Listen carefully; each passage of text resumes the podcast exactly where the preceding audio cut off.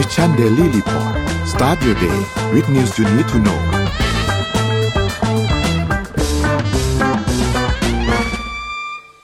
สวัสดีค่ะยินดีต้อนรับเข้าสู่ Mission Daily Report ประจำวันจันทร์ที่สิบเก้ามิถุนายนนะคะพบกับพวกเราสองคนค่ะใน เจ็ดโมงเช้า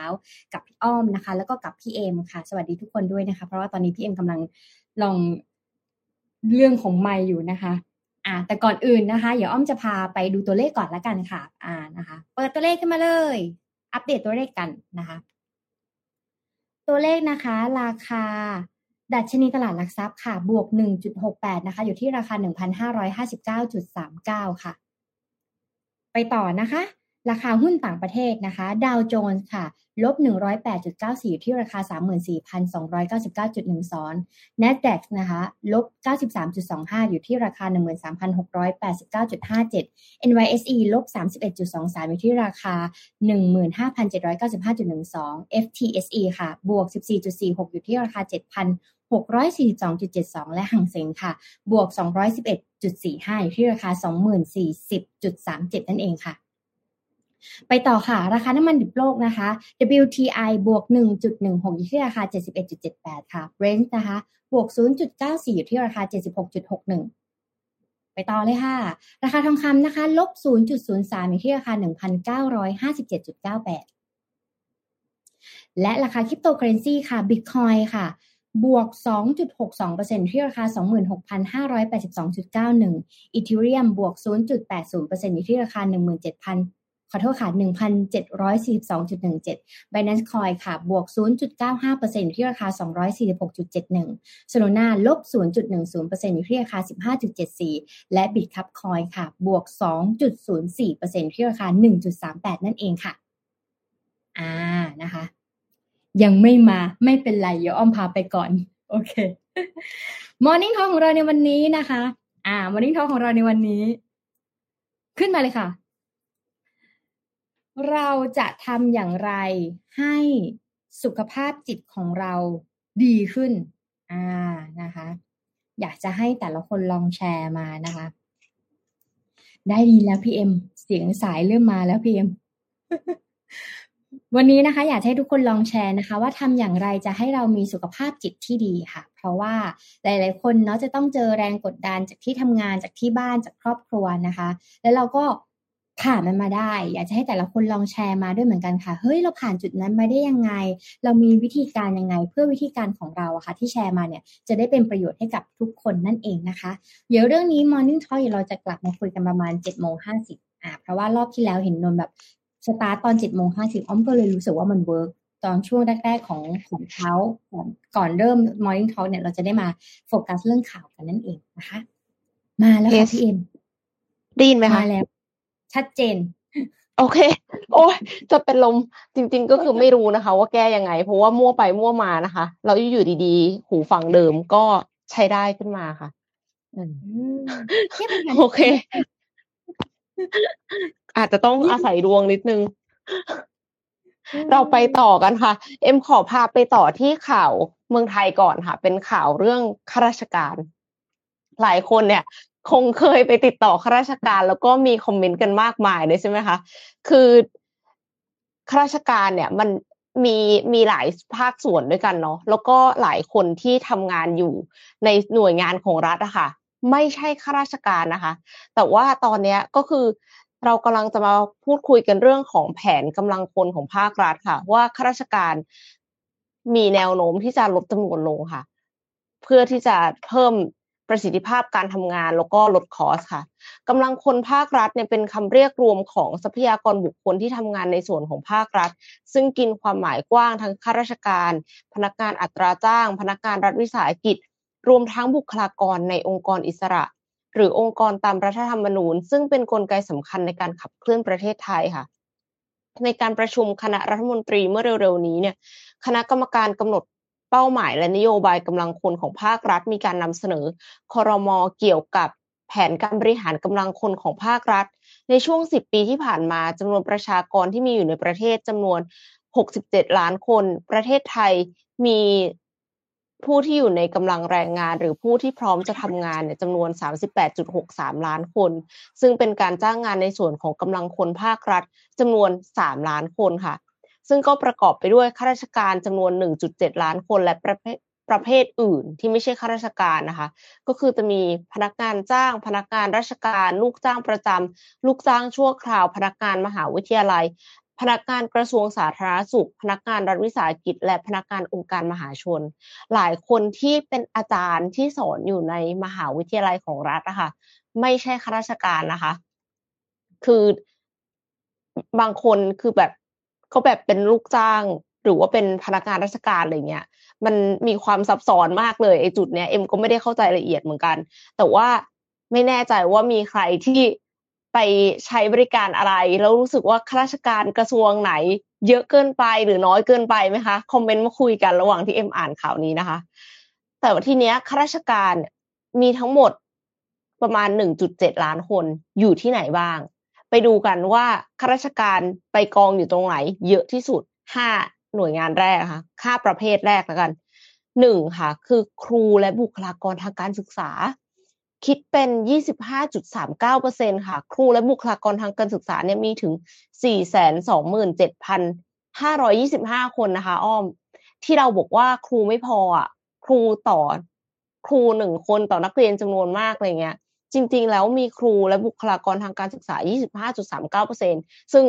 อันเนี้ยเราต้องไปวัดกับจำนวนนักเรียนอีกทีเนาะแล้วก็วัดกับวิชาที่เขาสอนว่าวิชาที่เขาสอนนะบุคลากรมีน้อยหรือมีเยอะขนาดไหนบางวิชาครูอาจจะมีเยอะต่อนักเรียนก็ได้บางวิชาอาจจะมีน้อยมากเลยไม่พออย่างเช่นสอนโคดดิ้งอย่างเงี้ยเอ็มก็ไม่แน่ใจเนาะแล้วก็สองค่ะพลเรือนสามัญ ยี่สิบสี่จุดเก้าเจ็ดเปอร์เซ็นต์ สามทหารค่ะทหารเนี่ย สามแสนสองหมื่นห้าพันห้าสิบสาม คนคิดเป็น สิบสี่จุดแปดหกเปอร์เซ็นต์ สี่คือตำรวจค่ะตำรวจ สองแสนหนึ่งหมื่นสามพันสองร้อยแปด คนคิดเป็น สิบสองจุดหกสี่เปอร์เซ็นต์ ห้าคือข้าราชการส่วนท้องถิ่น สองแสนห้าหมื่นหกร้อยเจ็ดสิบ คนค่ะคิดเป็น สิบสี่จุดแปดหกเปอร์เซ็นต์ และอื่นๆก็คือจะประกอบไปด้วยองค์กรอิสระตุลาการอัยการและก็รัฐสภาตามลำดับค่ะส่วนบุคลากรที่ไม่ใช่ข้าราชการของรัฐค่ะ หนึ่งจุดสองสาม ล้านคนค่ะประกอบไปด้วยพนักงานจ้างคิดเป็น ยี่สิบจุดแปดเก้าเปอร์เซ็นต์ ลูกจ้างชั่วคราว สิบแปดจุดสี่แปดเปอร์เซ็นต์ พนักงานรัฐวิสาหกิจ สิบเจ็ดจุดสามแปดเปอร์เซ็นต์ พนักงานรัฐวิสาหกิจเนี่ย สองแสนหนึ่งหมื่นสี่พันแปดร้อยหกสิบ คนค่ะ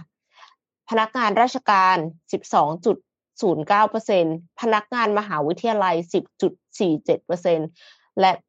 ที่เหลือก็คือจะเป็นพนักงานกระทรวงสาธารณสุขลูกจ้างประจำพนักงานองค์การมหาชนค่ะ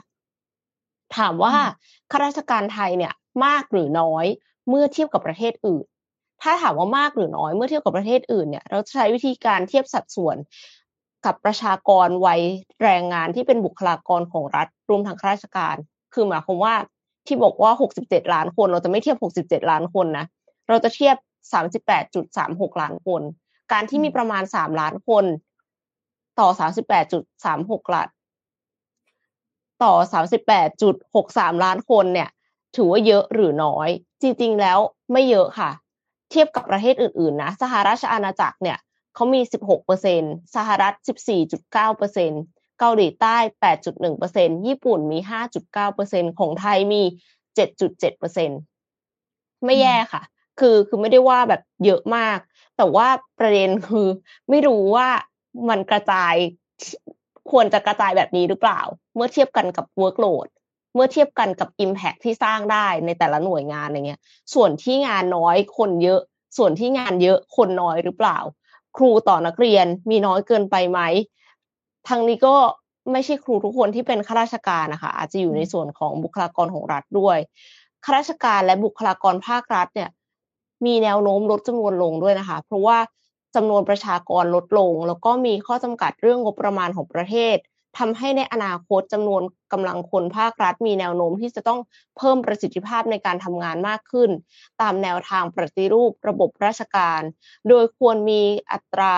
ควรมีการตรึงอัตรากำลังคนภาครัฐทุกประเภทไว้ระยะหนึ่งเพื่อลดกำลังการใช้จ่ายค่ะลดค่าใช้จ่ายด้านบุคลากรของประเทศควบคู่ไปกับการปรับขนาดกำลังคนภาครัฐเพื่อที่จะให้มีจำนวนและคุณภาพที่เหมาะสมสามารถใช้กำลังคนอย่างมีคุณค่าคุ้มค่าประหยัดแล้วก็เต็มประสิทธิภาพรวมทั้งมีกลยุทธ์ในการบริหารทรัพยากรบุคคลที่เป็นระบบและครอบคลุมทุกมิติยึดหลักสมรรถนะ competency based หลักผลการปฏิบัติงาน performance based และหลักคุณธรรม merit based โดยจุดเน้นสำคัญคือการบริหารทรัพยากรบุคคลมีความยืดหยุ่นคล่องตัวโปร่งใสเป็นธรรมรูปแบบการจ้างงานที่หลากหลายเหมาะสมกับภารกิจและลักษณะเฉพาะขององค์กรสอดคล้องกับทิศทางการปฏิรูปประเทศสามารถปรับตัวตอบสนองได้อย่างทันท่วงทีต่อการเปลี่ยนแปลงอย่างรวดเร็วของสถานการณ์ต่างๆที่ส่งผลต่อสภาพเศรษฐกิจสังคมและการเมืองอันนี้คือจากที่ประชุมครม.ค่ะซึ่งแน่นอนตอนคือทุกคนก็เห็นด้วยหมดแหละในหลักการแต่เพียงคือว่าตอนที่จะปฏิบัติจริงอ่ะจะทำยังไงประเมินยังไงว่าตกลงตรงไหนหน่วยงานไหนที่ควรจะลดอัตรากำลังคนและหน่วยงานไหนที่ควรจะได้เพิ่มแล้วการคัดเลือกเข้าจะมีเกณฑ์อย่างไรไปจนถึงรายได้ต่อหัวคือแน่นอนแหละเราก็อยากได้ข้าราชการที่มีความสามารถแต่ว่ารายได้มันก็ต้องตามไปด้วยนะคะคือเอ็มเอ็มเชื่อหน่อยๆว่าคนที่เขาทุจริตอ่ะส่วนหนึ่งก็คือพอเขาเดือดร้อนอ่ะมันมันเหมือนกับถ้าคุณให้ให้เขาเลี้ยงปากท้องไม่ได้เขาก็ต้องไปหาทางอื่นอะไรอย่างเงี้ยค่ะเพราะฉะนั้นข้าราชการในส่วนที่เราต้องการความรู้ความสามารถทัดเทียมเอกชนอะอย่างก่อนหน้านี้ที่มีเว็บข้าราชการโดนแฮ็กตลอดเลยอะค่ะอ้อม คือรู้สึกว่ามันมันเป็นเพราะว่าเราแบบไม่ได้ใช้คนที่เขามีความสามารถตรงสายเขาหรือเปล่าแล้วมันก็เลยกลายเป็นทำให้ไม่ได้มีประสิทธิภาพเท่าที่ควรแล้วไปโทษเขามันก็ไม่ถูกซะทีเดียวค่ะ ก็น่าจะต้องปรับทั้งระบบเลยค่ะปฏิรูปนี่น้อยไปหรือเปล่าต้องแบบปฏิวัติเลยหรือเปล่าใช่คือคือพอเราพูดถึงเรื่องระบบราชการอ่ะการเข้าไปคุยกับราชการอ่ะมันไม่เซ็กซี่อ่ะมันไม่เหมือนงานโปรแกรมเมอร์มันไม่เหมือนงานสตาร์ทอัพถูกไหมคะคราวนี้เนี่ยมันก็จะมีมันมันสามารถดึงดูดคนดีๆคนเก่งๆได้ต้องระบบมันต้องดีอ่ะพี่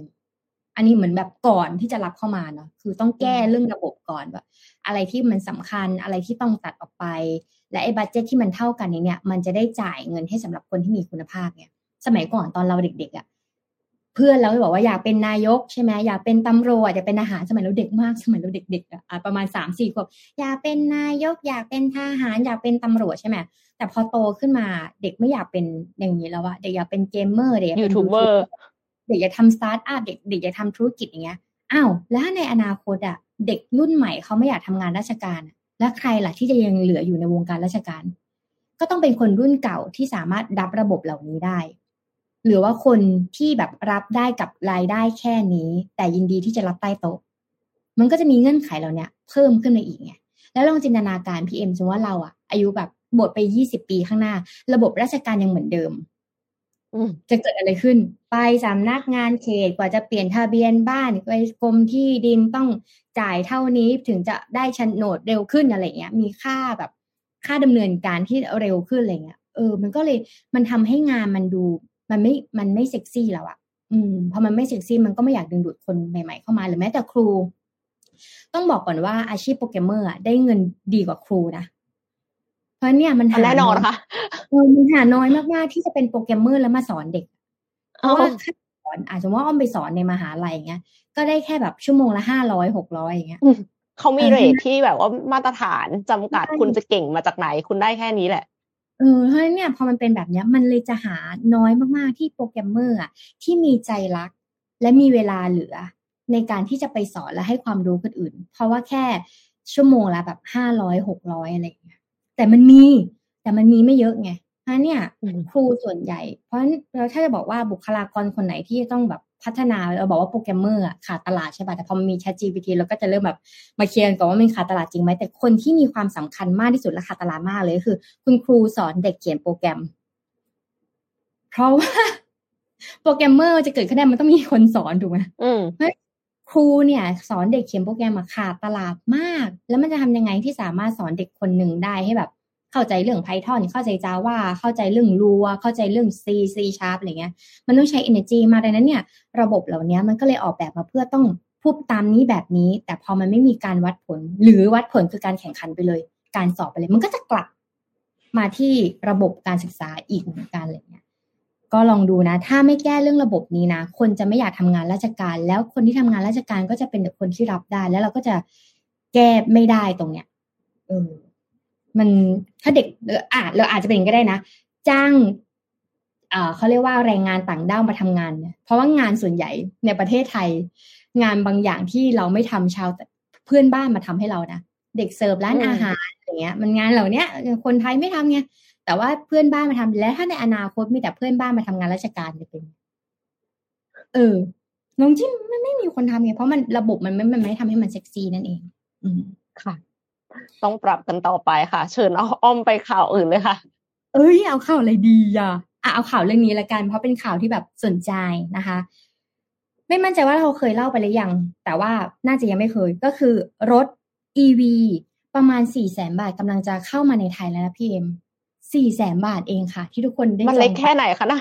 หรือแม้แต่อ้อมเองให้จองไปได้มีแล้วคันหนึ่งเลยสุด สี่แสน บาทเองเหรอได้คันปัจจุบันนี่ประมาณแบบ ห้าหก คันเลยนะนะแล้วเนี่ยเอ่อมีแบรนด์หนึ่งค่ะชื่อว่า Wuling นะคะเป็นรถจีนแต่ว่าผลิตที่อินโดนีเซียค่ะพร้อมบุกตลาดไทยนะคะโดยแต่งตั้งเอ่อบริษัท อี วี Primus นะคะเป็น distributor ประเดิมนำเข้านะคะ Wuling Air เนี่ย อี วี ราคาประมาณ สี่แสน บาทวิ่งได้ไกล สองร้อยถึงสามร้อย กิโลเมตรต่อหนึ่งการชาร์จค่ะเออเห็นแบบสีน่ารักเนาะแล้วก็ด้วย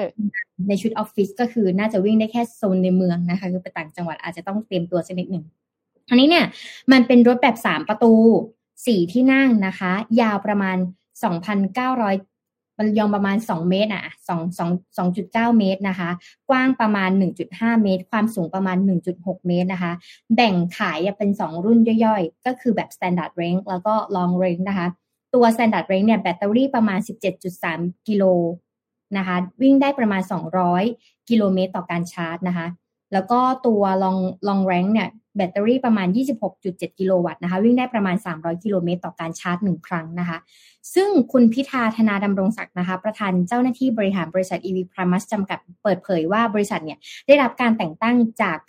เอส จี เอ็ม ดับเบิลยู อินโดนีเซียนะคะผู้ผลิตและจำหน่ายรถ อี วี ภายใต้แบรนด์ Wuling ที่อินโดนีเซียซึ่งเป็นบริษัทในเครือของ เอส เอ ไอ ซี นะคะแล้วก็ จี เอ็ม Wuling Automobile Company Limited นะคะหรือ เอส จี เอ็ม ดับเบิลยู ของจีนน่ะให้เป็นตัวแทนจำหน่ายตัวดิสทริบิวเตอร์โดยตรงนะคะแล้วก็เจ้าเดียวนะคะที่เป็นแบรนด์รถไฟฟ้านะคะชื่อว่า Wuling อย่างเป็นทางการแต่เพียงผู้เดียวในประเทศไทยนะคะถ้าสมมติว่ามีคนอื่นบอกว่าฉันนำเข้ามาต้องดูนะว่าเป็นของจริงหรือเปล่านะคะคราวนี้แต่ก็ยังไม่สามารถที่จะเปิดเผยราคาโปรโมชั่นได้เธอ สี่แสน บาทเธอยังจะมีราคาโปรโมชั่นอีกเหรออืม ยังไม่สามารถเปิดเผยราคาโปรโมชั่นได้เพราะว่าต้องเตรียมความพร้อมให้เสร็จก่อนเช่นการตรวจมาตรฐานเชิงวิศวกรรมตามระเบียบของกรมขนส่งทางบกอันนี้เห็นด้วยนะคะเพราะว่ารถแต่ละคันที่เข้ามาเนี่ยมันต้องตรวจมาตรฐานเชิงนี้ก่อนนะคะแล้วก็เพื่อเสริมสร้างความมั่นใจให้กับลูกค้าว่าสามารถจดทะเบียน Wuling Air อี วี ได้ทันทีและเขาเนี่ยจะตั้งเป้าหมายที่จะเปิดตัวในช่วงเดือนกรกฎาคมนี้ก็คือเดือนหน้านะคะซึ่งผู้บริหารกล่าวนะคะอันนี้เขาข้ามมาฝั่งของ Tesla สักนิดหนึ่งอ่าสำหรับใครที่ได้จองไปแล้วนะคะ Tesla มาอีกแล้วค่ะเสนอส่วนลดประมาณ แปดพัน ดอลลาร์สำหรับสองรุ่น Electric นะคะก็คือที่เป็นรุ่น S นะคะถูกเสนอราคาต่ำสุดเนี่ยคือ แปดหมื่นสองพันเจ็ดร้อยสี่สิบ ดอลลาร์นะคะแล้วก็ไม่อยู่ในไทยนะคะไม่เข้าไทยไม่เข้าไทยและ Super Charger ฟรีสามปีสำหรับการส่งมอบภายในวันที่สามสิบมิถุนายนนี้นะคะซึ่งบริษัทเทสลาเนี่ยได้เสนอส่วนลดประมาณ แปดพัน ดอลลาร์สำหรับสินค้าคงคลังรุ่นใหม่รุ่น S แล้วก็รุ่น X นะคะซึ่งเป็นส่วนหนึ่งในการผลักดันการขายสินค้าไตรมาสหลังๆนี้นะคะแล้วก็เอ่อตามเว็บไซต์ของ Tesla นี้เนี่ยจะเรียกเก็บรุ่น S ใหม่ล่าสุดในราคาต่ำถึง แปดหมื่นสองพันเจ็ดร้อยสี่สิบ ดอลลาร์แล้วก็ส่วนลด เจ็ดพันห้าร้อย นะคะในขณะที่รุ่นเอ่อ X เนี่ยมีราคาต่ำเพียง เก้าหมื่นสี่พันสี่ร้อยสามสิบ ดอลลาร์ลดลงจากหนึ่งแสนสองพันสองร้อยสี่สิบ ดอลลาร์นอกจากนี้เนี่ยยังมีซุปเปอร์ชาร์จฟรีสามปีด้วยสำหรับโมเดล S แล้วก็ Model X นะคะสำหรับการส่งมอบภายในสิ้นเดือนมิถุนายนตามเว็บไซต์ของ Tesla ซึ่งไม่ได้ลดในไทยก็เลยมีความรู้สึกว่ารถมันน่าจะแบบเยอะขึ้นเนาะเพราะราคามันถูกลงแล้วรถก็อาจจะติดขึ้นด้วยรถก็อาจจะติดขึ้นด้วยโดยเฉพาะกทม.ที่รถแค่ประจำวันขับรถไปก็ติดแล้วชาร์จก็ยังอาจจะติดมากขึ้นกว่าเดิมคือคือทำลดราคารถเนี่ยบางทีคนที่ซื้อไปก่อนก็รู้สึกว่าดอยไหมคะอ้อม หรือว่าไม่เป็นไรคิดว่าแบบซื้อมาก่อนก็ได้ใช้ก่อนอะไรเงี้ยเหมือนตั้งแต่ตอนที่คนซื้อเกรย์เข้ามาแล้วอะแล้วพอมาเปิดตัวในไทยแล้วราคามันลดลงเยอะอะเผลอๆนะเช่ารถนะยังถูกกว่าอีกเช่ารถมาใช้ยาตีอะพี่เอ็มอย่างที่พี่ติ๊กซื้อรถจะถูกกว่าอีกนะเพราะว่าเอ่อเพราะว่าอย่างอย่างเช่นรถ อี วี ตอนเนี้ยถ้าจะซื้อประกันต้องเป็นประกันชั้นหนึ่งเท่านั้นนะคะอือฮึไฟฟ้าใช่ไหมประกันชั้นหนึ่งไหนจะเรื่องพรบไหนจะเรื่องอะไรอีกค่ะแล้วก็เอ่อถนนบ้านเราเนาะอย่างของอ้อมนี้เนี่ยปะยางทุกอาทิตย์ฮะแล้วใช่ปะเนี่ยทุกอาทิตย์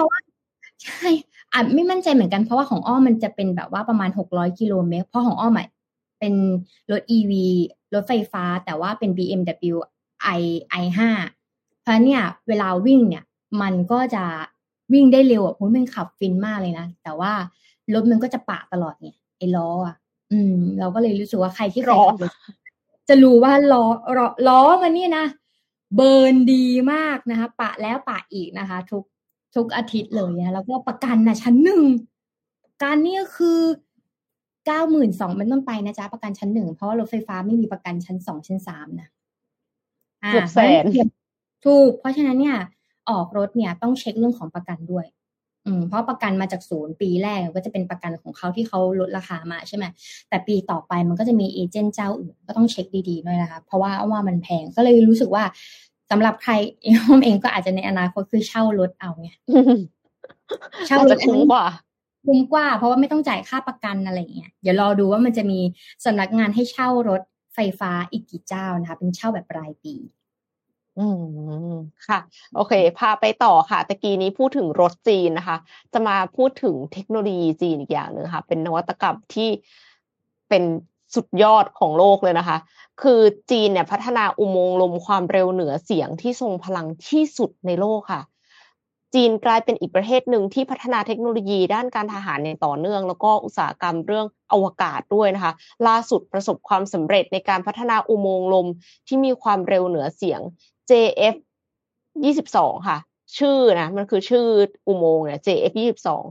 ทรงพลังที่สุดในโลกสำหรับการทดสอบเครื่องบินขับไล่ล่องหนค่ะโดยอุโมงค์ลมแห่งนี้เนี่ยตั้งอยู่ในพื้นที่ภูเขาทางด้านทิศเหนือของกรุงปักกิ่งประเทศจีนมีขนาดเส้นผ่านศูนย์กลางสี่เมตรและมีความสามารถในการ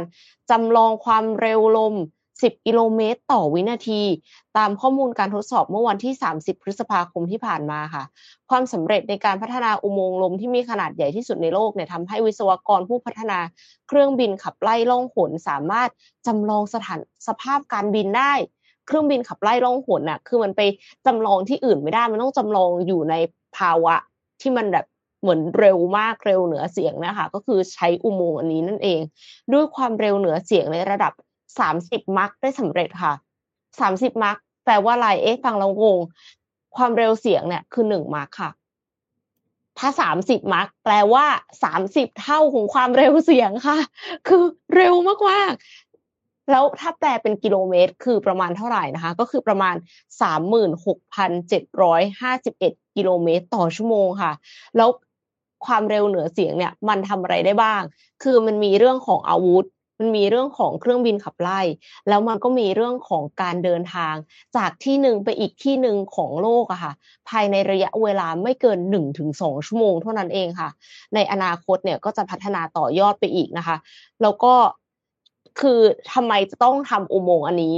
เพราะว่าการเดินทางระดับไฮเปอร์โซนิกเนี่ยมัน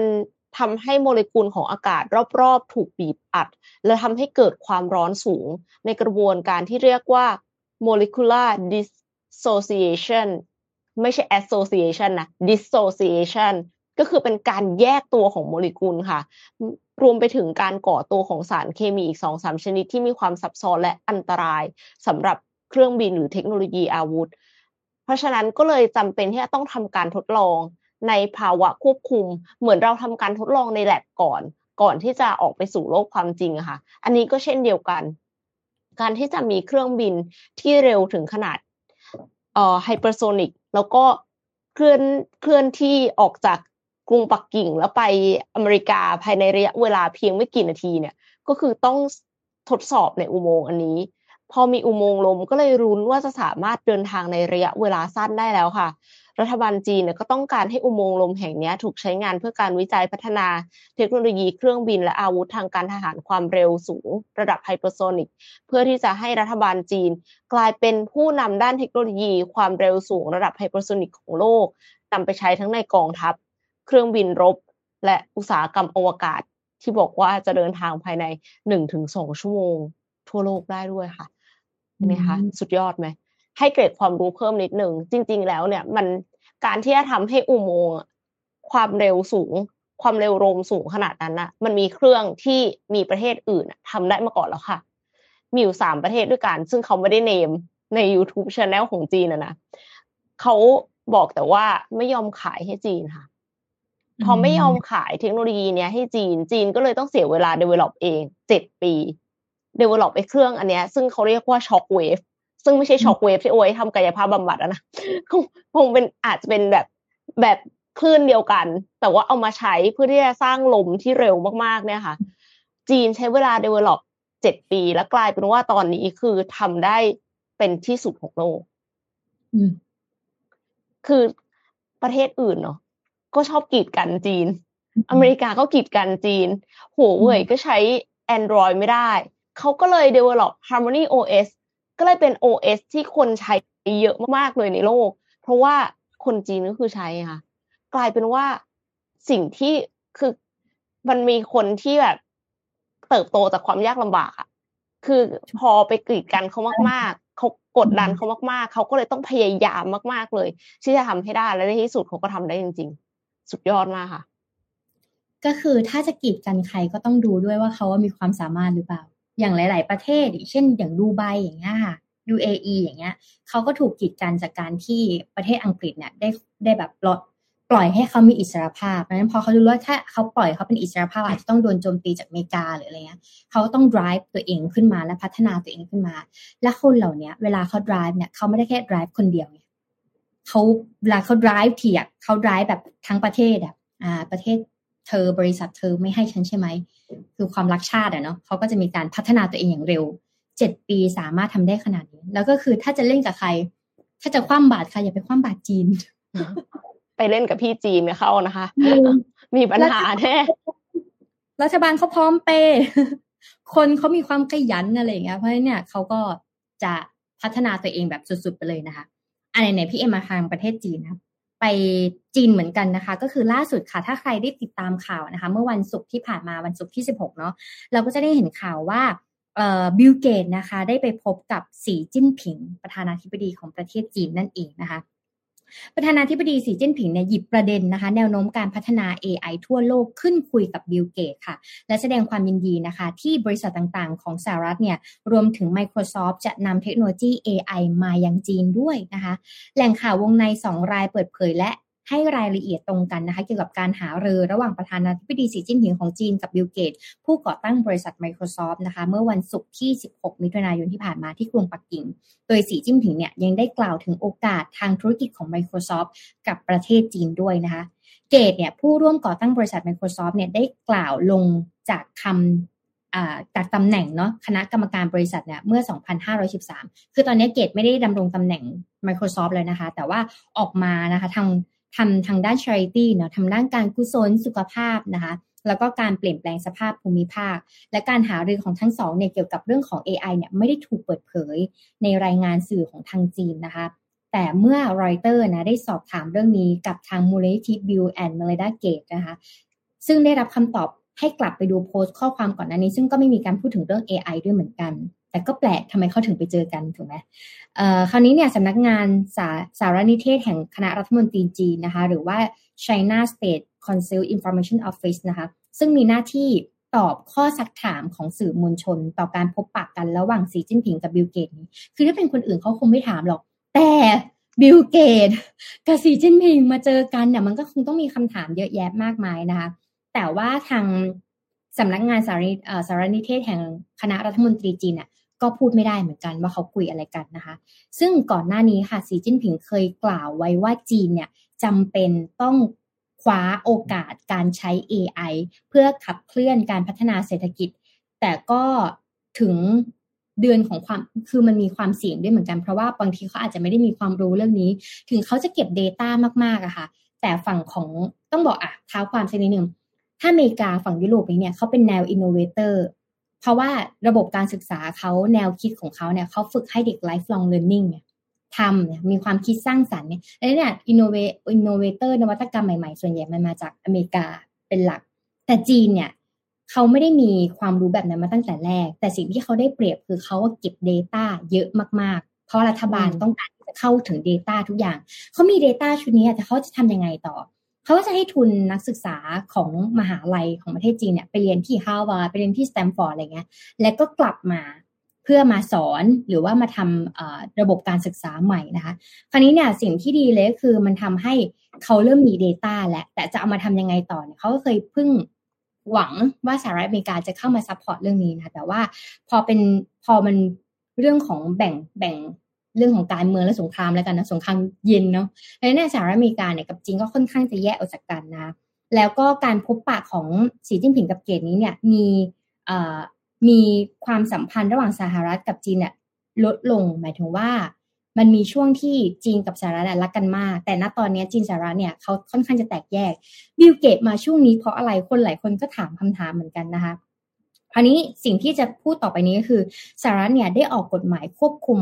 การส่งออกเทคโนโลยีหลายครั้งอ่าพวก innovation ต่างๆสัญญาต่างๆที่เราใช้บางทีเราจดลิขสิทธิ์ทางด้าน เอ ไอ เราไปจดสินทรัพย์ทางปัญญาอะไรอย่างเงี้ยค่ะครั้งนี้สหรัฐเนี่ยก็เลยควบคุมการส่งออกเทคโนโลยีหลายครั้งโดยมีเป้าหมายเพื่อจะจำกัดการพัฒนา เอ ไอ ของจีนก็คือไม่ส่งมาที่จีนขณะที่จีนเนี่ยสร้างกระแสให้ชุมชนและธุรกิจต่างชาติในจีนเนี่ยเกิดความวิตกด้วยเหมือนกันว่าเออถ้าเกิดเอา เอ ไอ มาใช้กับประเทศจีนไม่ได้เนี่ยมันจะเอฟเฟคอะไรขึ้นบ้างนะคะแล้วก็มีการสหรัฐเนี่ยไม่ใช่แค่จำกัดในการใช้ เอ ไอ ในประเทศจีนนะแต่มีการปราบปรามและสั่งห้ามดำเนินธุรกิจเกี่ยวกับผู้ผลิตชิปด้วยนะคะต่างๆมากมายนะคราวนี้ Microsoft เนี่ยเป็นผู้สนับสนุน OpenAI ซึ่งเป็นผู้พัฒนาโปรแกรม ChatGPT และได้จุดกระแส เอ ไอ ทั่วโลกเมื่อปีที่แล้วนะคะจนมาถึงณตอนนี้นะคะรวมถึงประเทศจีนด้วยอย่างไรก็ตามเนี่ยทางการจีนเนี่ยไม่ได้บล็อกการให้ประชาชนน่ะใช้ OpenAI นะหรือแม้แต่ใช้โปรแกรม ChatGPT นะคะแต่ OpenAI นั่นแหละไม่อนุญาตให้ผู้ใช้ในบางประเทศรวมถึงจีนแผ่นดินใหญ่และฮ่องกงที่ลงชื่อเข้าใช้ไม่ได้นั่นหมายความว่าใครที่อยู่ประเทศจีนจะใช้ ChatGPT ไม่ได้นะคะจีนกับฮ่องกงเขาก็เลยถือโอกาสนี้เนี่ยเพื่อจะมาพูดคุยปรึกษากันว่ามีความเป็นไปได้ไหมที่จะปรับเปลี่ยนอะไรอย่างเงี้ยค่ะก็ก็เป็นอีกหนึ่งที่น่าสนใจสมมุตินี่ขนาดจีนเขายังใช้ OpenAI ไม่ได้นะใช้ใช้ ChatGPT ไม่ได้นะเขายังทำได้ขนาดนี้ถ้าสมมติว่าเขาใช้ได้จะเกิดอะไรขึ้นโหดมากเลยนะอีกข่าวหนึ่งที่อ้อมอยากจะพาไปแบบข่าวสั้นๆแต่ว่าคิดว่าทีมงานน่าจะเอาภาพขึ้นมาไม่ได้นะคะเพราะว่าอ้อมเนี่ยไปเจอในช่อง TikTok นะคะแล้วเขาก็คือแชร์กันเยอะมากแต่หาแบบข่าวแบบภาษาจีนไม่ได้นะคะเพราะล่าสุดค่ะจีนเนี่ยใช้ เอ ไอ ในการไลฟ์ขายของแทนคนนะคะพี่เอ็มเรานี้เนี่ยเวลาที่เราอยู่ใน TikTok ใช่ไหมเรากดไปตรงปุ่มไลฟ์แบบคู่คนไลฟ์เยอะมากเลยนะคนไทยไลฟ์เยอะมากนะและแม้กระทั่งประเทศจีนนี้เนี่ยเขายังมีหลักสูตรการสอนไลฟ์เลยนะคุณจะพูดยังไงให้มันน่าสนใจคุณจะทำยังไงให้มีความน่าเชื่อถือเริ่มขึ้นสามวิคุณต้องฮุกยังไงแต่ตอนนี้ค่ะจีนเนี่ยเขาไม่ได้ใช้คนในการไลฟ์แล้วค่ะพี่เอ็มเขาใช้ เอ ไอ เหมือนในจอนี้เลยขอบคุณทีมงานมากคลิปนี้ขึ้นมาได้อธิบายได้ถูกสบายมากเลยนะไม่ต้องพูดเองด้วยนะแค่พิมพ์ลงไปใช่ไหมคะใช่มันมีเว็บไซต์หนึ่งนะคะที่ชื่อว่าจือฟู่ไลฟ์คอมเมอร์สนะคะเป็นเว็บไซต์นะคะแล้วก็ให้เลือกอ่ะว่าเราอ่ะอยากจะใช้ตัวละครไหนในการพูดเป็นผู้ชายเป็นผู้หญิงอ่ะฮะลักษณะแบบไหนผมสั้นผมยาวติ๊กติ๊กติ๊กติ๊กเลือกเลือกเลือกแล้วเขาก็เจเนเรตเป็นคนคนหนึ่งขึ้นมาใส่เสื้อผ้าแบบไหนนะคะเสร็จปุ๊บ เราอยากจะให้เขาขายอะไรบ้างแล้วก็พิมพ์ข้อความลงไปลงไปนี่คือ เอ ไอ เขาเนียนมากเลยนะมีใส่หมวกเนี่ยแล้วมีการ tracking ได้ด้วยนะคะว่า เอ ไอ แต่ละคนเนี่ยที่ไลฟ์ขายของนี้เนี่ยมียอดขายเท่าไหร่นะคะและที่สำคัญคือไม่มีพนักงานทำงานแล้วค่ะคือมีคอมพิวเตอร์ตั้งอยู่ที่โต๊ะเฉยๆแล้วก็เปิดโปรแกรมแล้วก็ให้ tracking ไปว่า เอ ไอ หนึ่ง หนึ่งคนที่ใช้เนี่ยสามารถขายเท่าไหร่นั่นหมายความว่าในอนาคตน่ะจีนไม่ต้องให้คนมาไลฟ์ขายของแล้วนะแค่ใช้ เอ ไอ ก็สามารถไลฟ์ไลฟ์ขายของได้แล้วและข้อดีของมันเลยคือเขาไลฟ์ตลอดยี่สิบสี่ชั่วโมงไม่มีวันพักเพราะมนุษย์อย่างเรายังมีวันพักมนุษย์อย่างเรายังมีเวลานอนขั้นต่ำแปดชั่วโมงใช่ป่ะแต่ตอนนี้มาแล้วและเนียนมากสามารถเลือกหมวกเลือกตัวละครเลือกชุดได้ด้วยเออน่ากลัวมากค่ะโคตรน่าผมสั้นผมยาวผู้ชายผู้หญิงมีคาแรคเตอร์แบบไหนมีคาแรคเตอร์แบบสนุกสนานเอ๊ะคาแรคเตอร์แบบอ้อมคาแรคเตอร์แบบพี่เอ็มเขาทำได้หมดแล้วอะและเขาทำสำหรับคนทั่วไปด้วยนะก็เลยรู้สึกว่าเจ๋งมากๆนั่นหมายความว่าเขาก็อาจเรื่อง เอ ไอ เนี่ยถ้าเขาได้ใช้ ChatGPT นะเพราะว่าเขาไปได้ไกลมากเพราะแค่นี้ data เขาในเมืองเขาอะเขายังทำ เอ ไอ ได้เนียนขนาดนี้ดิอืมดูไม่ออกเลยว่าว่าไม่ใช่คนจริงๆเออสมมุติว่าเราอยากจะขายเอ่อเขาเรียกว่าหนังหนังปลากรอบแล้วก็เอาแค่ภาพข้างหลังอะเป็นหนังปลากรอบเพราะปกติเราใช้ TikTok ใช่มั้ยเราใช้ green screen ใช่มั้ยคะแล้วก็เลือกฟังก์ชันวิดีโอแล้วก็ให้หนังปลากรอบรันอยู่ข้างหลังเราไปแล้วก็ใช้ เอ ไอ แค่พูดว่าวันนี้หนังปลากรอบนะคะของเราผลิตมาจากตรงนี้อบตรงนี้นะคะสามารถส่งภายในนี้พูดไปเรื่อยพูดไปไม่หยุดพูดไปไม่หยุดมีรีวิวเข้ามามี insert ภาพขึ้นมาวิธีการกินวิธีการใช้อย่างเงี้ยค่ะสิ่งเหล่านี้มันทำให้ยอดขายมันเพิ่มขึ้นแบบ non-stop ไง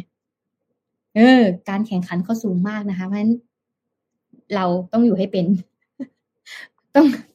ต้องเริ่มใช้เพราะว่าอย่างเราเล่น TikTok เรายังรู้เลยว่ามีเอ่อบริษัทจีนหลายบริษัทนะคะเอาเสื้อผ้ามาขายคนไทยและไม่ได้ขายในราคาถูกด้วยนะขายราคาแบบ หนึ่งพันห้าร้อย สองพัน และพูดภาษาไทยได้ชัดมากอืมก็ต้องปรับตัวกันต่อไปคือรู้สึกว่าโลก เอ ไอ เนี่ยมันทำให้มันไม่ใช่ digital divide ธรรมดามันเป็น talent divide คำว่า talent divide นี่คือเหมือนแบบคนที่เก่งมากๆอะค่ะไม่โดน เอ ไอ replace แน่นอนยังไงก็ไม่โดนเพราะว่า เอ ไอ ยังไงก็ตามไม่ทันอะแต่ว่าคนที่ธรรมดาค่ะแต่เดิมมาทำงานได้นะคือมันจะมีคนที่เก่งมากๆคนที่กลางๆแล้วคนที่อ่อนใช่ไหมคะคนที่อ่อนเนี่ยทำงานยากเพราะว่าคุณหัวช้าแบบเหมือนกับบางคนที่เขาแบบอาจจะมีความสามารถในการเรียนรู้ช้าแล้วก็อาจจะไม่ได้มี motivation ในการเรียนรู้ด้วยอันนี้อาจจะเป็นใจความสำคัญของความสามารถนะแต่ว่าทีเนี้ยค่ะมันก็จะมีคนกลางๆที่ปกติเราก็ทำงานได้แหละแต่ตอนเนี้ย เอ ไอ มันมา replace คนกลางๆไปหมดแล้วไงกลายเป็นว่าคนที่ไลฟ์ได้ขายของได้แต่ว่าไม่ได้เป็นพิมพ์ริพายอ่ะก็จะโดน เอ ไอ อันเนี้ย replace เพราะว่าคุณก็แค่พูดแล้วก็ตอบโต้กับคนที่มาไลฟ์มาดูไลฟ์แค่นั้นเองแล้วมันก็เลยทำให้รู้สึกว่าโหยนี่เราต้องปรับตัวขนาดไหนคือจะต้องเก่งขนาดไหนเราถึงจะพอในอนาคตอ่ะก็มีความเครียดอยู่เหมือนกันนะรู้สึกว่าวิ่งตามโลกไม่ทันสักทีนึงค่ะนี่ต้องแบบว่าใช้ความเร็วสามสิบมัคหรือเปล่าถึงจะตามโลกทันเออแล้วมีบางคนบอกน่ารักมากเลยไม่สนใจแล้วเรื่องการไลฟ์แบบเพราะว่าเราไม่มีเงินจะช็อปแล้วเงินไปหมดแล้วเออมันก็เป็นวิธีการหาทางออกที่ดีแต่ว่าเขาพี่เอ็มพูดมาน่าสนใจมากเลยว่าจะต้องเก่งเบอร์ไหนถึงจะอยู่รอดบนโลกใบนี้ได้อะเพราะมันไม่ได้แค่สโคปในเมืองไทยนะมันมีการแข่งขันข้ามประเทศเพราะมันมีระบบอินเทอร์เน็ตเราจะต้องเป็นคนเราจะอยู่รอดรอดบนโลกใบนี้ได้ยังไง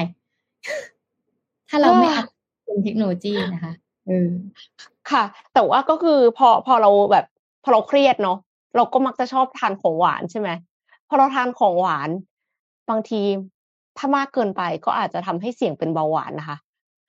ตอนนี้มีการตรวจเบาหวานฟรีสำหรับประชาชนอายุสามสิบห้าปีขึ้นไปตั้งแต่วันนี้จนถึงสิ้นปีเลยนะคะสามสิบเอ็ดธันวาคมปีโอ้หกสิบเจ็ดเลยค่ะปีหน้าแต่ว่าก็คือเขาบอกว่าให้ตรวจทุกปีนะจากข้อมูลของกระทรวงสาธารณสุขค่ะในปีสองพันห้าร้อยหกสิบห้าประเทศไทยมีจำนวนผู้ป่วยโรคเบาหวานจำนวน สามจุดสาม ล้านคนเพิ่มขึ้นจากปีสองพันห้าร้อยหกสิบสี่จำนวน หนึ่งจุดห้า แสนคนค่ะ ในส่วนของการคัดกรองผู้ป่วยรายใหม่พบว่าจากเป้าหมายการคัดกรองผู้ป่วยโรคเบาหวานในประชาชนอายุสามสิบห้าปีขึ้นไปทั่วประเทศยี่สิบสองล้านคนเนี่ยเป้าหมายคือยี่สิบสองล้านคนนะเพื่อที่จะคัดกรองมีผู้ได้รับการคัดกรองเพียงสิบสี่ล้านคนและยังไม่ได้รับการคัดกรองโรคเบาหวานและโรคความดันโลหิตสูงถึงแปดล้านคนค่ะคือตกสำรวจนะคะกรมการแพทย์ขอเชิญตรวจการคัดกรองเบาหวานค่ะฟรีโดยต้องไม่เคยตรวจเบาหวานมาก่อนนะคะแต่ว่าต้องอายุมากกว่าหรือเท่ากับสามสิบห้าปีขึ้นไปและเข้าเกณฑ์คำว่าเข้าเกณฑ์เนี่ยก็คือต้องกรอกข้อมูลใน คิว อาร์ Code นี้เป็นแบบ Google Form แล้วเขาก็จะประเมินออกมาเลยว่าเราได้คะแนนเท่าไหร่โดยที่คะแนนเนี่ยมันขึ้นอยู่กับดัชนีมวลกายรอบเอวความดันโลหิตสูงประวัติโรคเบาหวานในญาติสายตรงนั่นก็คือพ่อแม่พี่น้องนะคะกรณีได้คะแนนมากกว่าหรือเท่ากับหกคะแนนคือถือว่าเสี่ยงค่ะให้ไปตรวจนะคะต้องเจาะน้ำตาลที่ปลายนิ้วแต่ว่า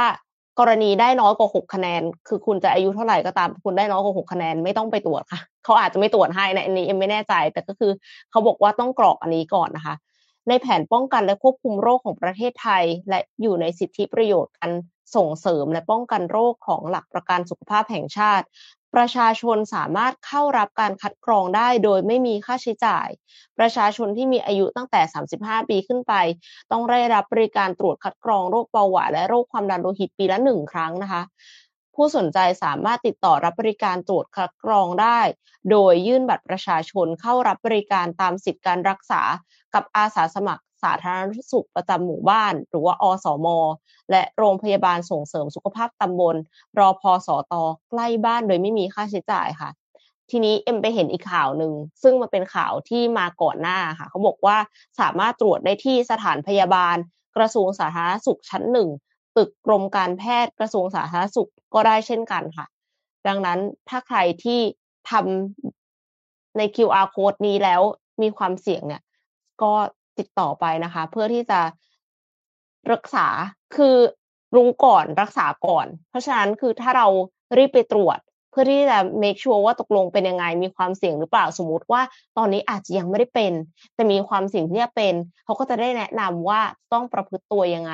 แก้ไขอะไรนะคะบางทีมันอาจจะไม่ได้เกิดจากการกินหวานโดยตรงก็ได้นะมันอาจจะมีจากสาเหตุอื่นด้วยเพราะฉะนั้นคือถ้าคิดว่าโอ๊ยปกติฉันไม่กินหวานอยู่แล้วไม่เคยปรุงเลยก๋วยเตี๋ยวก็ไม่ใส่น้ำตาลเพิ่มกาแฟก็กินแบบไม่หวานอะไรเงี้ยก็ไม่ได้หมายความว่าคุณจะไม่เป็นนะแต่ว่าอยากจะให้ปลอดภัยไว้ก่อนค่ะลองทำ Google Form ตะกี้ที่ทีมงานเอาขึ้นมาโชว์ค่ะแล้วก็ถ้าได้เกินหกก็ไปตรวจนะคะตรวจฟรีอยากจะมาประชาสัมพันธ์ประมาณนี้ค่ะ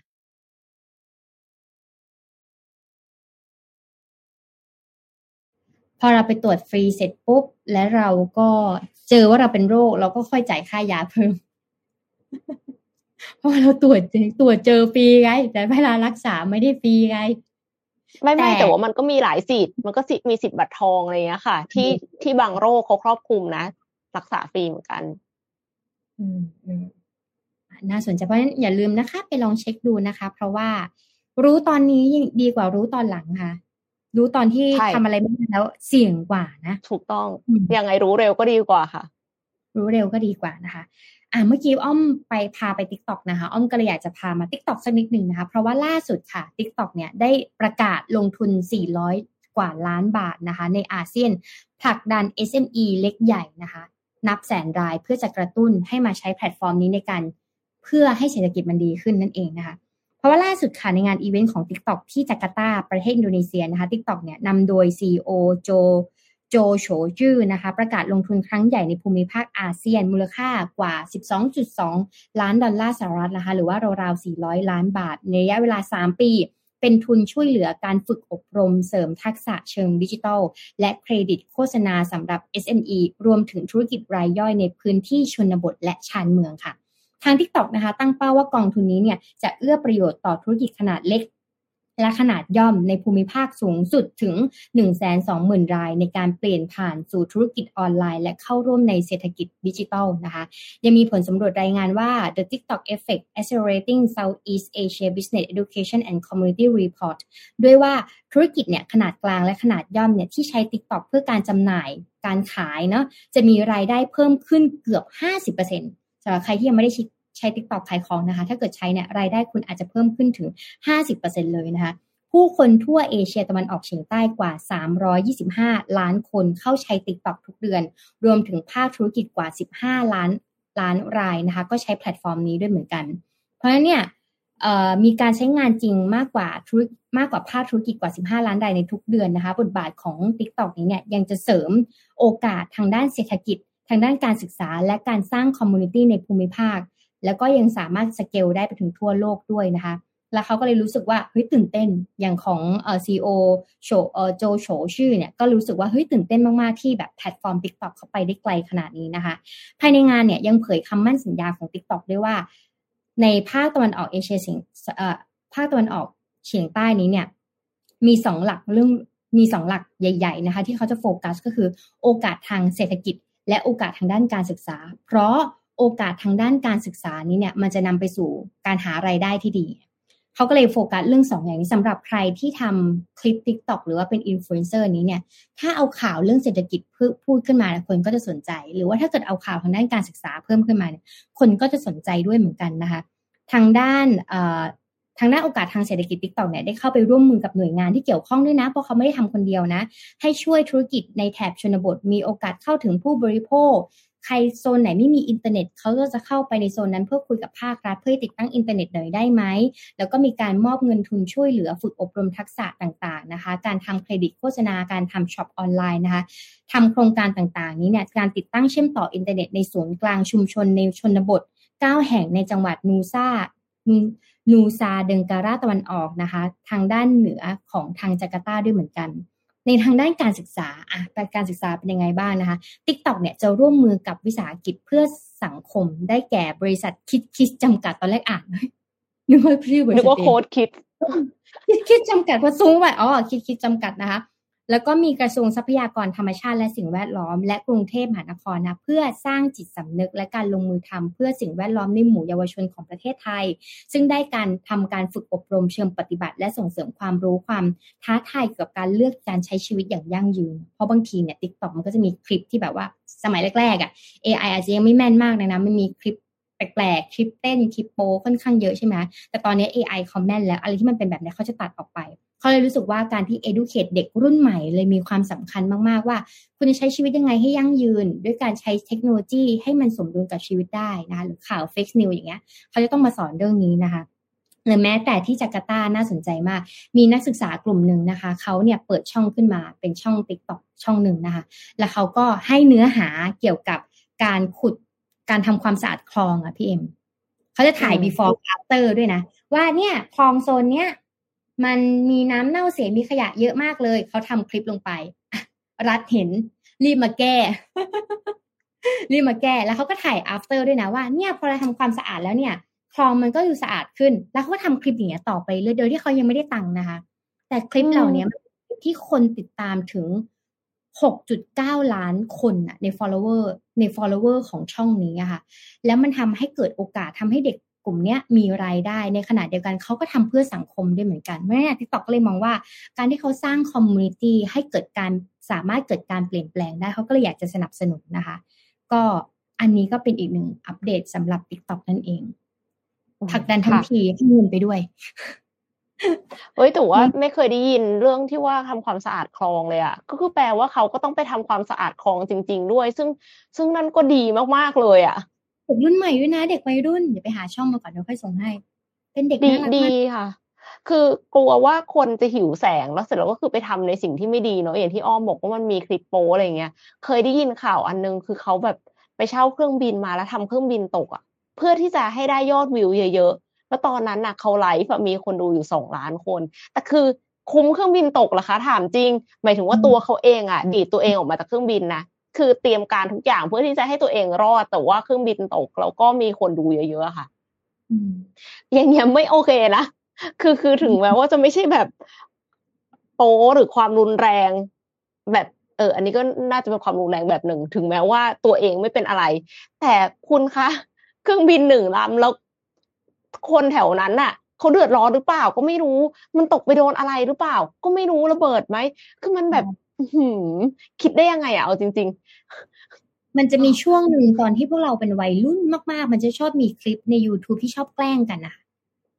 แล้วมันก็จะมีจำได้ไหมตอนมันจะมีรายการหนึ่งตอนที่เราแกล้งอะไรอย่างงี้ใช่ไหมมันแบบว่า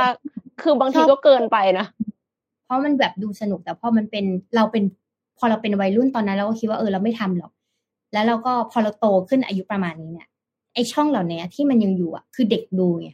และเด็กเขาก็ไม่รู้ว่ามันดีหรือไม่ดีว่าเออมันก็คงดีหรอกมั้งเพราะมันโชว์ในสาธารณะถ้าถ้ามันผิดกฎหมายเขาคงโดนจับไปแล้วนะจริงบางทีบางทีเด็กก็คือแยกแยะไม่ได้เนาะก็ยังแยกไม่ได้ว่าอันนี้มันไม่ดีนะการที่แบบว่าเอาจานข้าวไปคว่ำหน้าเพื่อนแล้วอัดลงคลิปอย่างเงี้ยมันไม่ได้ดีนะอะไรเงี้ยเขาก็ยังไม่รู้ไงแต่ว่า TikTok ทำมาก็คือเขาคงเห็นเพนอันนี้เขาก็เลยรีบมาแก้เรื่องนี้ด้วยเหมือนกันซึ่งอินโดน่ารักมากน้องวัยรุ่นกลุ่มเนี้ยหาก่อนอ่ะโอเคค่ะก็วันนี้วันที่สิบเก้ามิถุนายนแล้วนะคะใครที่อยากทำ TikTok นะคะสามารถที่จะไปเวิร์คช็อปใน ซี ที ซี ได้ ซี ที ซี สองพันยี่สิบสามนะคะเพราะว่ามันมีมันมีสอนทำ TikTok ด้วยนะเป็นเวิร์คช็อป TikTok Words นะคะเตือนกันอีกครั้งหนึ่งเพื่อที่จะไม่ให้พลาดงานดีๆค่ะเพราะว่ากำลังจะถึง ซี ที ซี สองพันยี่สิบสาม Festival นะคะสามวันสาม Conference ที่เจาะลึกเทรนด์ปีสองพันยี่สิบสี่นะมันเซสชั่นมันเยอะมากเลยนะคะต้องใช้ต้องต้องใช้นิ้วซูมด้วยแล้วต้องใช้แว่นขยายด้วยนะคะประกอบกันเพื่อที่จะอ่านให้ออกมีเครื่องมือมาเทคน่าสนใจเรื่องเล่าจากตัวตึงในแวดวงธุรกิจที่ไม่เคยเปิดเผยที่ไหนมาก่อนงานอัปเดตความรู้แห่งปีสปีกเกอร์รวมกว่าหนึ่งร้อยยี่สิบคนค่ะรวมสามคอนเฟอเรนซ์ไว้ในที่เดียวคัดมาทุกเทรนด์เจาะทุกอินไซต์ทั้งเรื่องการตลาดการบริหารคนและธุรกิจสร้างสรรค์สนุกกับความรู้เอนจอยได้อีกกับกิจกรรมและเวิร์กช็อปมากมายภายในงานค่ะใครที่ยังไม่มีบัตรต้องรีบแล้วนะคะแล้วก็เดี๋ยวซื้อได้ที่สิ่งที่สมบูรณ์จะปักไว้นะคะพบกันในวันที่ ยี่สิบสองถึงยี่สิบสี่ มิถุนายนนี้วันนี้วันที่สิบเก้าแล้วนะคะพบกันที่ไบเทคบางนาค่ะสำหรับใครที่ไปนะคะก็คือมีหลายคนมากเลยจาก เอ็ม ดี อาร์ ที่ไปด้วยก็พี่แท็บพี่โทมัสพี่ปิ๊กเอ็มก็ไปนะคะถ้าใครจะไปเจอเอ็มนะคะวันที่ยี่สิบสี่นะคะเป็นเซสชั่น The Journey of Women Entrepreneur ค่ะเอ็มขึ้นแพเนลกับอีกสามท่านซึ่งมากความสามารถคือแบบว่าเก่งมากๆเลยเป็นที่ชื่นชมของตัวเอ็มด้วยนะคะไม่ว่าจะเป็นเอ่อเฟื่องระดาเอ่อจุ้ยคลอมบิชค่ะแล้วก็มีหวนเวนเดย์ด้วยนะคะ Talk to Peach โอเคเพราะฉะนั้นก็คือไปไปฟังกันได้แล้วจริงๆก็เป็นสิ่งที่เราอะวางแผนกันไว้ว่าจะคุยในแบบที่เราไม่เคยคุยที่ไหนมาก่อนเหมือนกันเป็นเซสชั่นแปลกมากแพนเนลที่ไม่มีโมเดอเรเตอร์คือเราจะแบบว่าคุยเหมือนคุยกันเองอ่ะคือรู้จักกันอยู่แล้วใช่ไหมก็แบบว่าคุยกันว่าจริงๆแล้วที่ผ่านมาลุกแบ็กกลับไปมันเป็นยังไงบ้างแล้วมีปัญหามีอุปสรรคอะไรหลายคนจะรู้สึกว่าแบบเหมือนกับเห็นสิ่งที่ออกสื่อแล้วก็คิดว่ามันสวยงามคิดว่าความสำเร็จอะไรเงี้ยจริงๆแล้วคือมันมีเรื่อง mental health มันมีบทบาทอื่นๆในชีวิตที่กระทบจากงานอะไรเงี้ยค่ะมันอุปสรรคและปัญหามันมากมายก็อยากให้ไปฟังค่ะเพราะว่าไม่เคยพูดแบบนี้ที่ไหนมาก่อนเหมือนกัน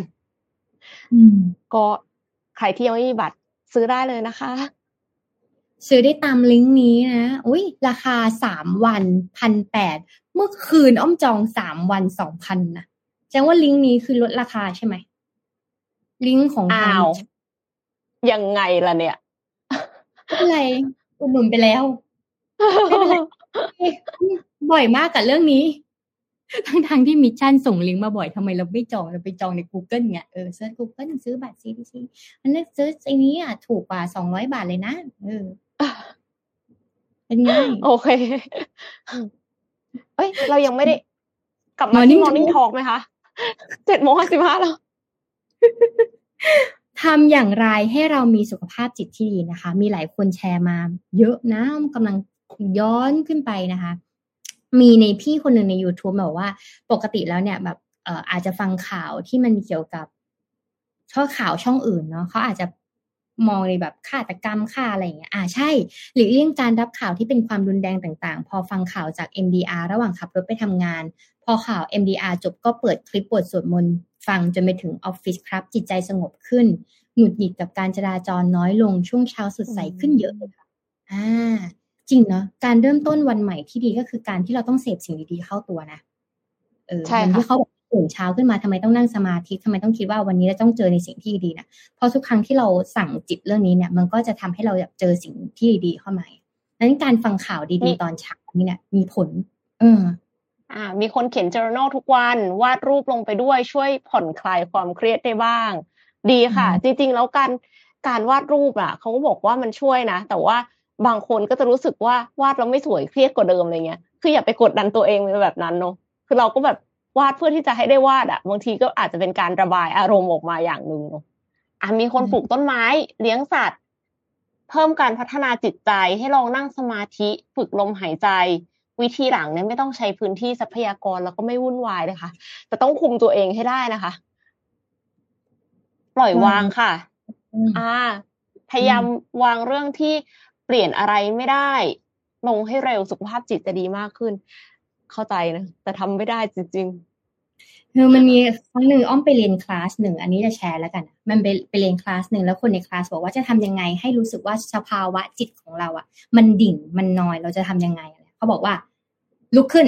อ่ะลุกขึ้นคนพี่คนนั้นก็ลุกขึ้นอ่ะลุกขึ้นแบบมั่นใจนะเท้าสะเอวด้วยแล้วร้องไห้อืมอืมร้องไม่ออกนะเพราะอะไรรู้ไหมพอ body language ของเราเนี่ยสามารถจะ control ได้นะเวลาที่เราแบบสมมติว่าจิตเรา